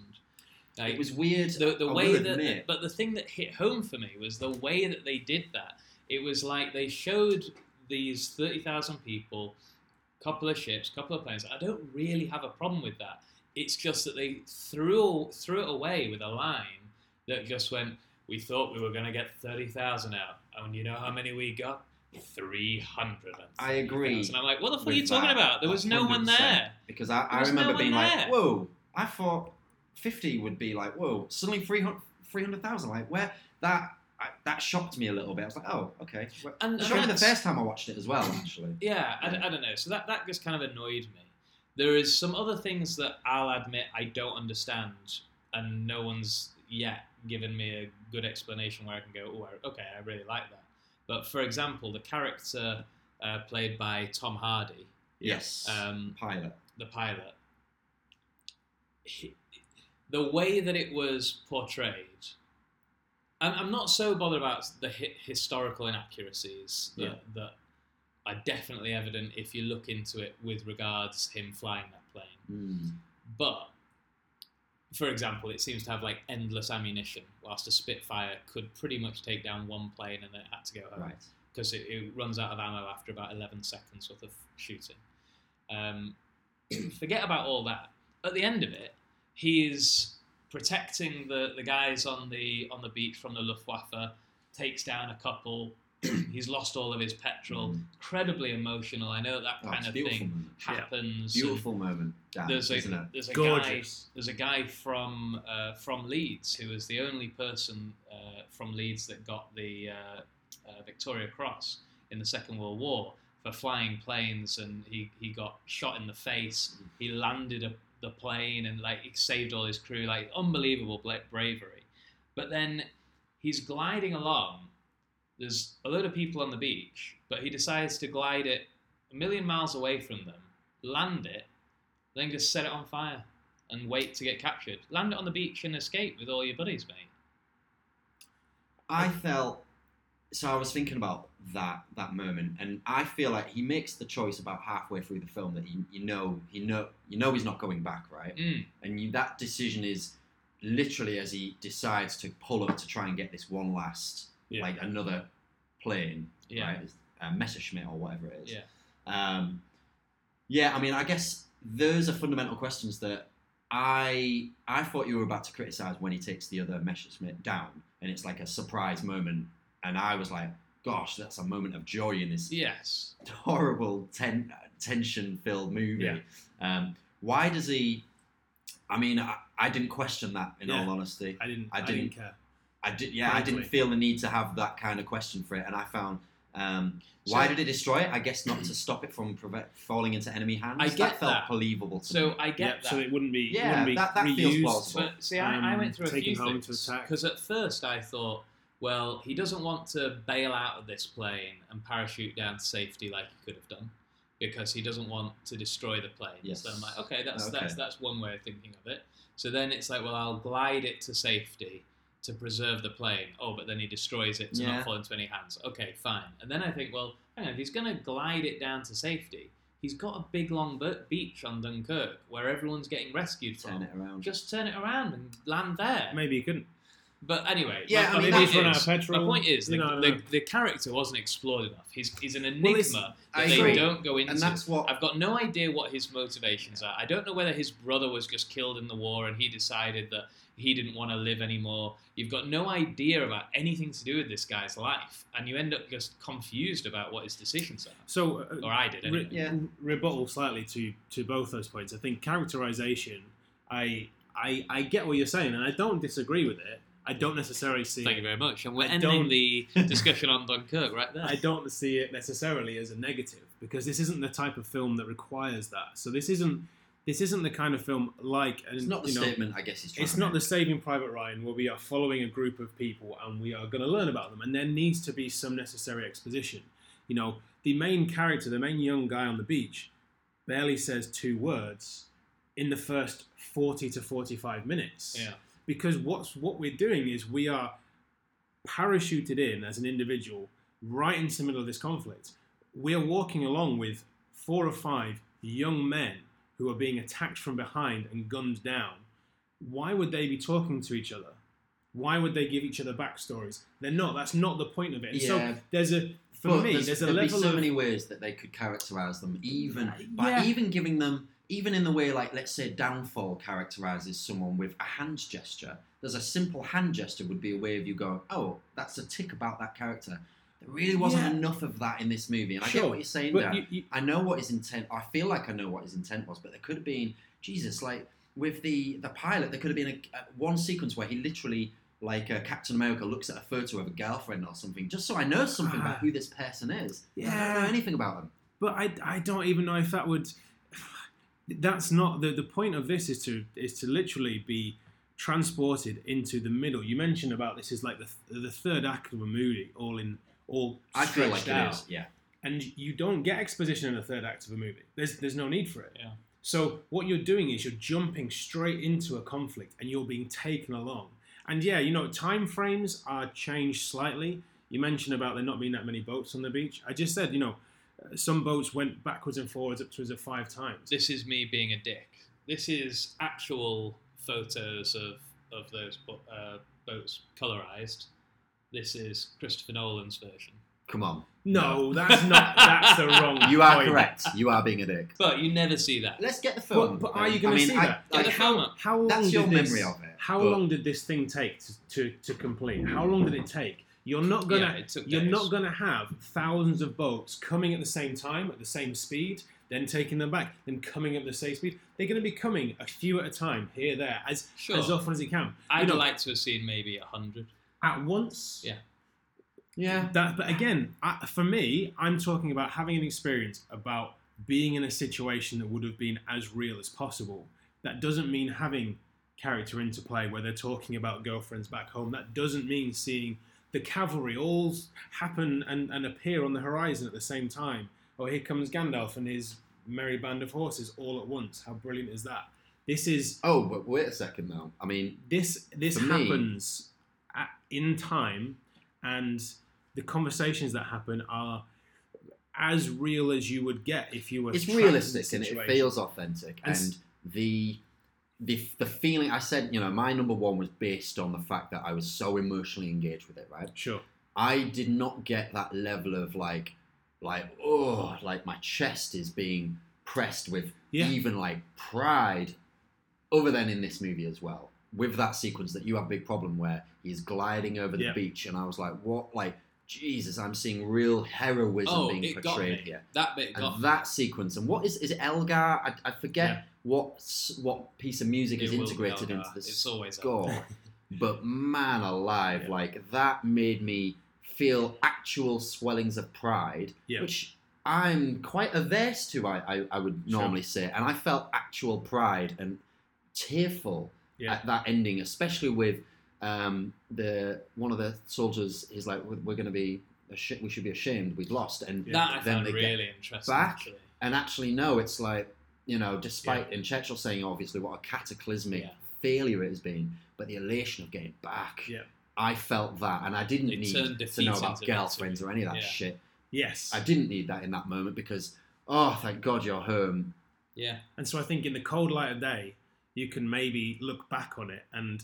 Level a few criticisms that you might have. It's an experience of a movie, no question. But one if that you take it for it as it is, you know, if you don't try and relate it to what you might expect and just accept it for how it's delivered and why it's delivered, then to me it's pretty flawless. It's a really good. It's a really good film. I don't want to because it's not on my list. I feel like I have to put forward the things that I don't like, but. It's a really, really good film. I just want to throw one thing out there because, I mean, it's in my list and I really endorse this movie. The time thing. Yeah. I felt like, I just want to put it on the table as a discussion point in a way because I was almost like, Chris Nolan is obviously interested in time because it's in so many of his films. And the way that it is done is very interesting. The way that they surpass each other. Yeah. And it's very fascinating. I'm not sure I understand the point of it. Yes, I agree. I'm not sure I know why. What's the point? But also, why not? Well, if it's why not, then what it's doing for me is lending itself to that. There is a lot of confusion for me. I was like, where am I? I feel like it's distorted. I don't get it. And it's uncomfortable. And it actually added to that sense of, this is such a pressure cooker. And it added to that sense of, for me, that's why it's been done. That could be why. And Chris Nolan is definitely, and this is what I love about him, I know exactly what you're going to say. He does not assume that we're idiots, right? And he assumes there's a level of intellect in his audience. And that for me is enough of a reason to put it in. But even so, I was sort of like, oh, I wonder what the boys' thoughts on that are. Because that's my feeling. I love that about it. But my explanation of it on from more of a logistical level is when you think about the time period. So you've got 2 hours to tell your movie. Purely in terms of speed, you know, you have a person on foot, how fast can they go? A boat, how fast can that go? A plane, how fast can that go? So in the time that it would take for a plane to get from X to Y, like if you spread this over a week, like you would do if you were showing the experience of the men on the beach, then you're not going to show the plane until it's a great two minutes before the end, or the boat before 15 minutes before the end. So what you're doing is you're showing the length of time that it would take these people to engage this experience and chopping it up so that you get an equal experience of each. Right, I loved on second viewing as well is once you know, oh, that's the shit. You know, and like there's that, it rewards a repeat viewing, which I hope you do at some point. Yeah. Oh, I watched it last night. Oh, okay. Oh gosh, we all watched it last night. Yeah, I did. Well, I watched it yesterday day. Okay. And then I watched it in practice. You got, I mean, Cillian Murphy, for example. I mean, there's something we've not talked about anything. Never found out his name. Yeah, and the boy who I'm falls sure and hits Nolan his head. And there's little moments and little shocks that surprise you. And Nolan's obviously the moment when they're all on the ship and then it starts sinking. Nolan's obviously making a point out of that lack of characterization, as I'm saying. You know, and chances are his intent was.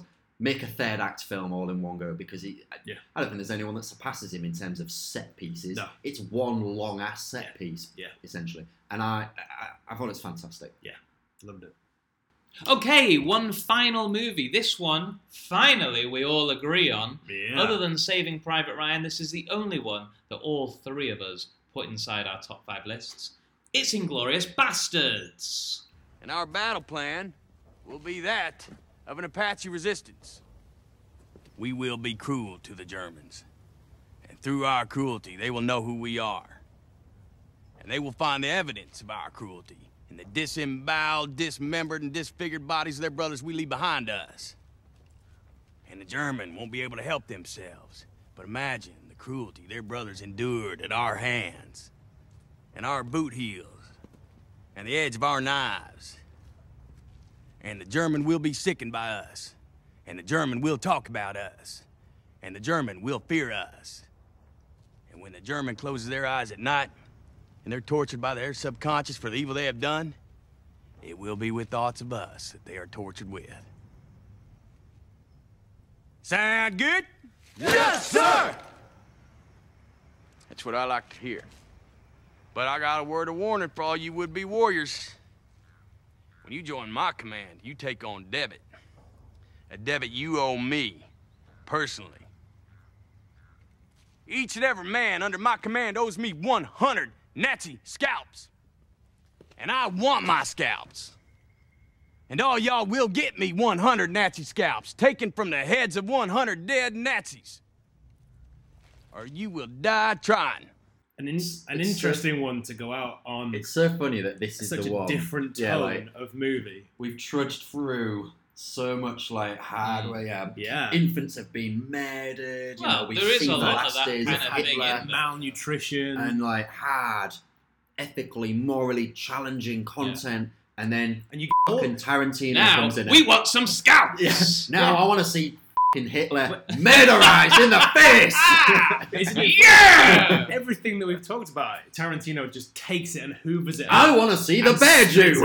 Yeah. Well, so one of the things that I think is important to mention, but I don't want us to go too far into spoiler territory. Ah, you know what? Screw them. Yeah. Let's spoil this. So this is a World War II film that has some historical accuracies and some very not historical accuracies. When you say historical accuracies, you mean the fact that there were British and Germans fighting each other? That's about it. Yeah. It says, what is it? Once upon a time in Nazi-occupied France is how it begins, which is such a lyrical opening to a film. Well, and it instantly says, this is what you're about to see. I don't mind spoiling the end, because the film's not really about this, but they kill Hitler.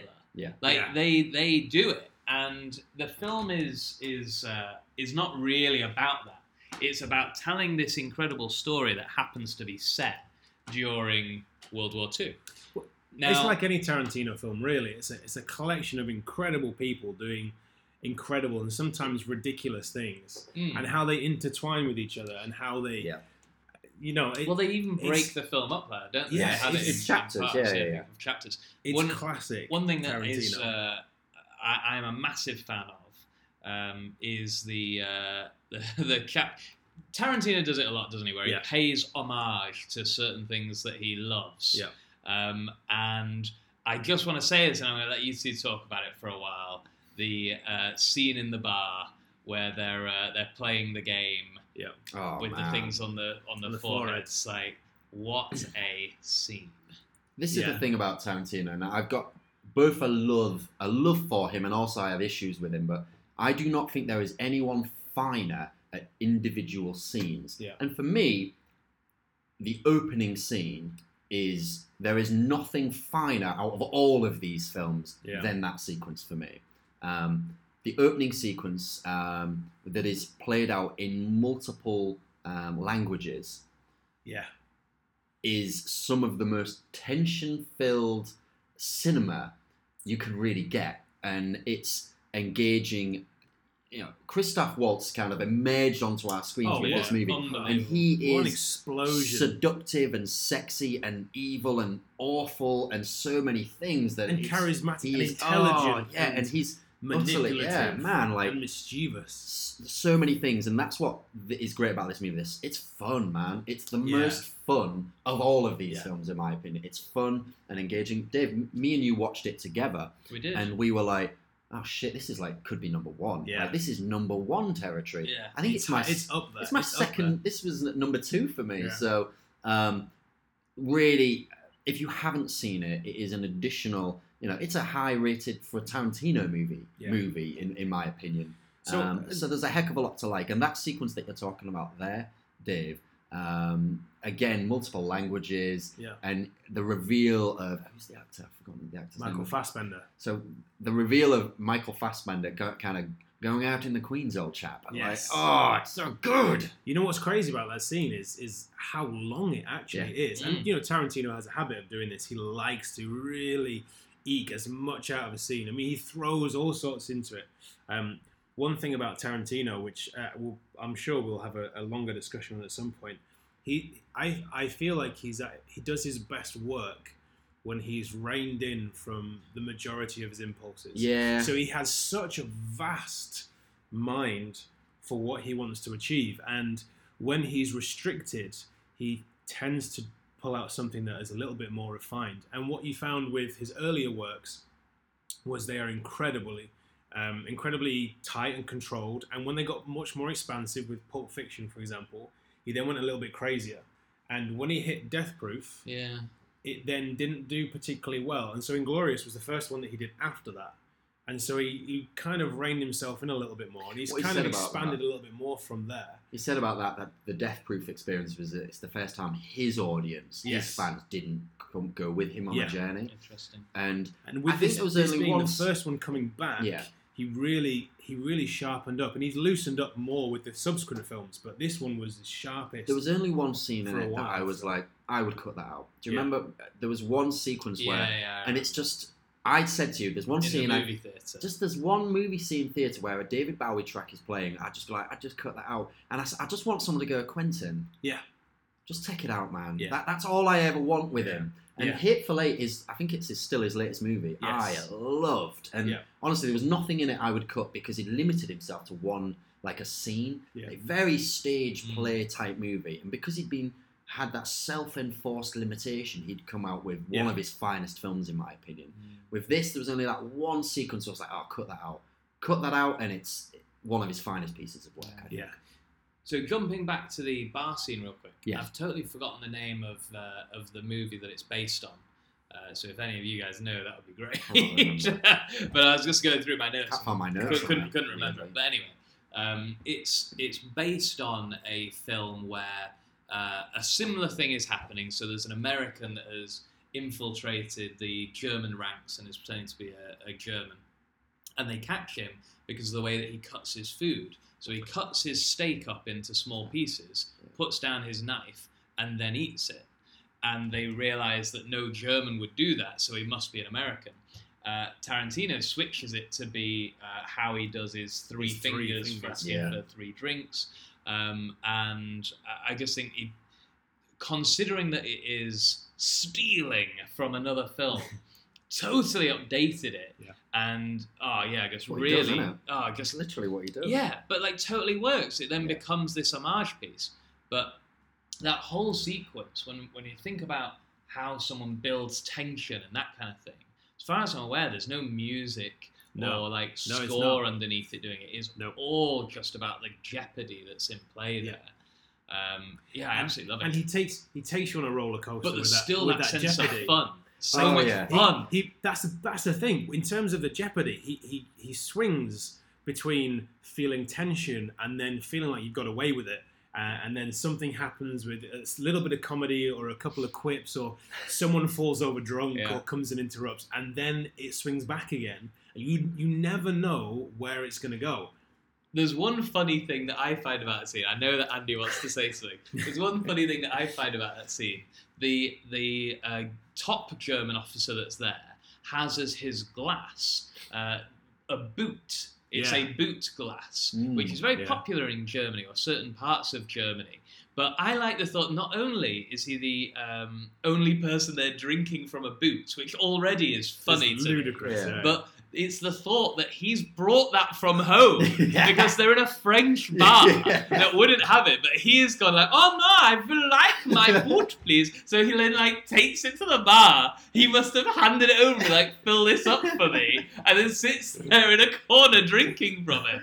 I just love the thought of that. Man. Andy, I know you wanted to say something. We were just talking about funny moments, and we haven't mentioned Brad Pitt yet. And it's I think maybe Fury suffered slightly because I was so still enamoured from having watched his performance in this. But at a certain point towards near the end of the film, or the third act, they have to impersonate Italians. And it's just I speak the most Italian. I mean, it's just unbelievable. It would be like if us three had to impersonate Italians. But even more offensive than that. And then the fact that it shows off more of Christoph Waltz as well. Yeah. Though. I mean, and Christoph Waltz is he is just... He's ludicrous in this. I mean, it's before, I think I'm sort of almost bored of his performance now. Not in this film, but I just mean he's now cast in so many films as this sexy sort of He's given the same thing, Yeah, and it's just, I want him to break out from that now, but this movie... Did he win an Oscar for this movie? He did. Because, he needs to have done because it's... Was it this? Was it Django? Unforgettable. It was either this or he was given it for Django. Right, it wouldn't surprise me. Which was kind of almost like a... But again, by then I was like, acceptance of the two roles together almost. Yeah. It felt like, certainly when I watched it at the time. So many great, just... what is it? When it's like, Gorlami. Yeah. He's saying it in this...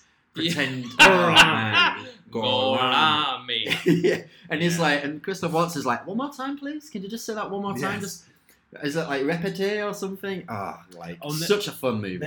And talk about tension. I literally just thought of it. The moment when he won Best Supporting Actor for both Inglourious Basterds. There you go. And Django Unchained. Good. There's the moment where Sir Shannon comes in. So the girl that eludes capture at the very beginning. Shoshana, and she's gone and whatever, and then she's working at the cinema and she's brought in by these German officers to this table of people who are discussing this film that she's going to put on at a cinema.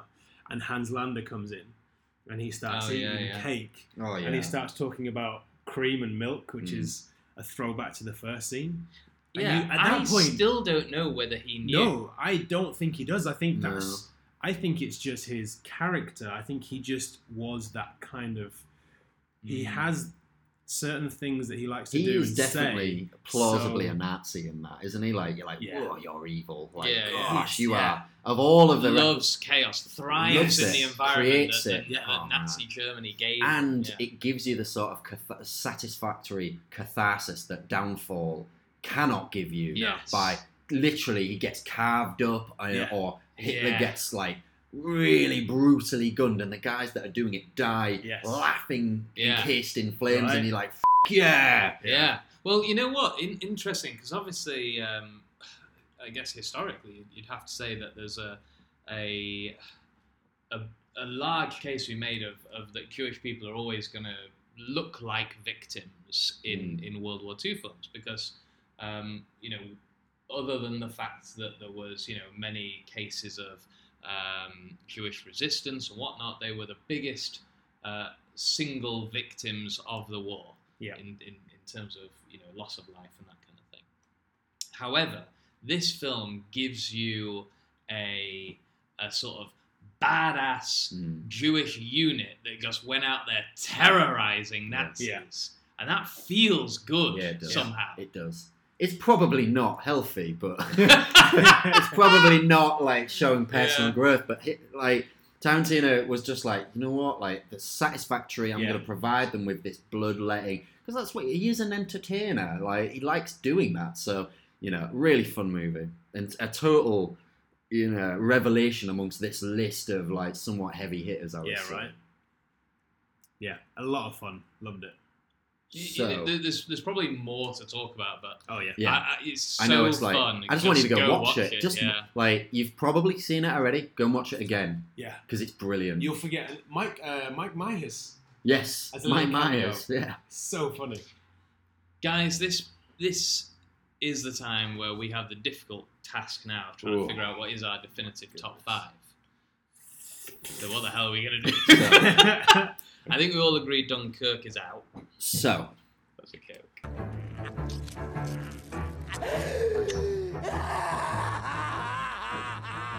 You know something, you rich? I think this just might be my masterpiece. Okay, guys. We have finally fought it out. Woo! We have come up with our definitive top five list. Andy, in at number five. Number five, Downfall. Number four, Hacksaw Ridge. At number three, Dunkirk. At number two, those Inglourious Basterds. And at number one, the one that changed it all, Saving Private Ryan. Perfect. Yeah. It wasn't always going to be Private Ryan. It wasn't. And it was and actually, really touch and go. I wanted to not have that. Me too. I didn't want to like it as much as I did. Yeah. The thing that I have learnt from this is that you've got to rewatch these films before passing judgment. Andy, would you agree with that? Yes. Andy gets put a crisp in his mouth. So like that. There's the thing is your memory of something. So for me, Private Ryan was still, I hadn't rewatched it since we did the Spielberg episode, and I think I had issues with it back then that I don't now have. I think the fact that it feels like that it changed so many things sort of hangs around its neck a little bit as well, which is why I almost had a chip on my shoulder about putting The Great Escape in, or putting something that doesn't necessarily fit what our view of a war movie should be like anymore. But readdressing it and just forgetting all of that and just going, let's watch it. I was like, no, undeniably, it's my number one. It has to be, because it's just that good. Guys, to round off, because of the somber tone of this, I don't want to end on us begging you to buy our merchandise. Or go to the website. Go to the website, 5hard.com. Yeah, 5hard.com. Anything like that. We're not going to do that, because it would be disrespectful. That would be crass. I'll tell you what I'm not going to do. I'm not going to say that Tom Hanks died so that you would buy our merchandise. I wouldn't do that, and I won't do that. But what I will say... It would be massively disrespectful. You need to earn it. ...is earn the life that we have got. Yes. We were able to go out and buy merch. Well, beautiful. Your word's not mine. That's a beautiful ending. Thanks very much, and we'll see you next time. And good luck. Hitler. Yeah, Hitler. Hitler. Hitler. I think we can all agree on that.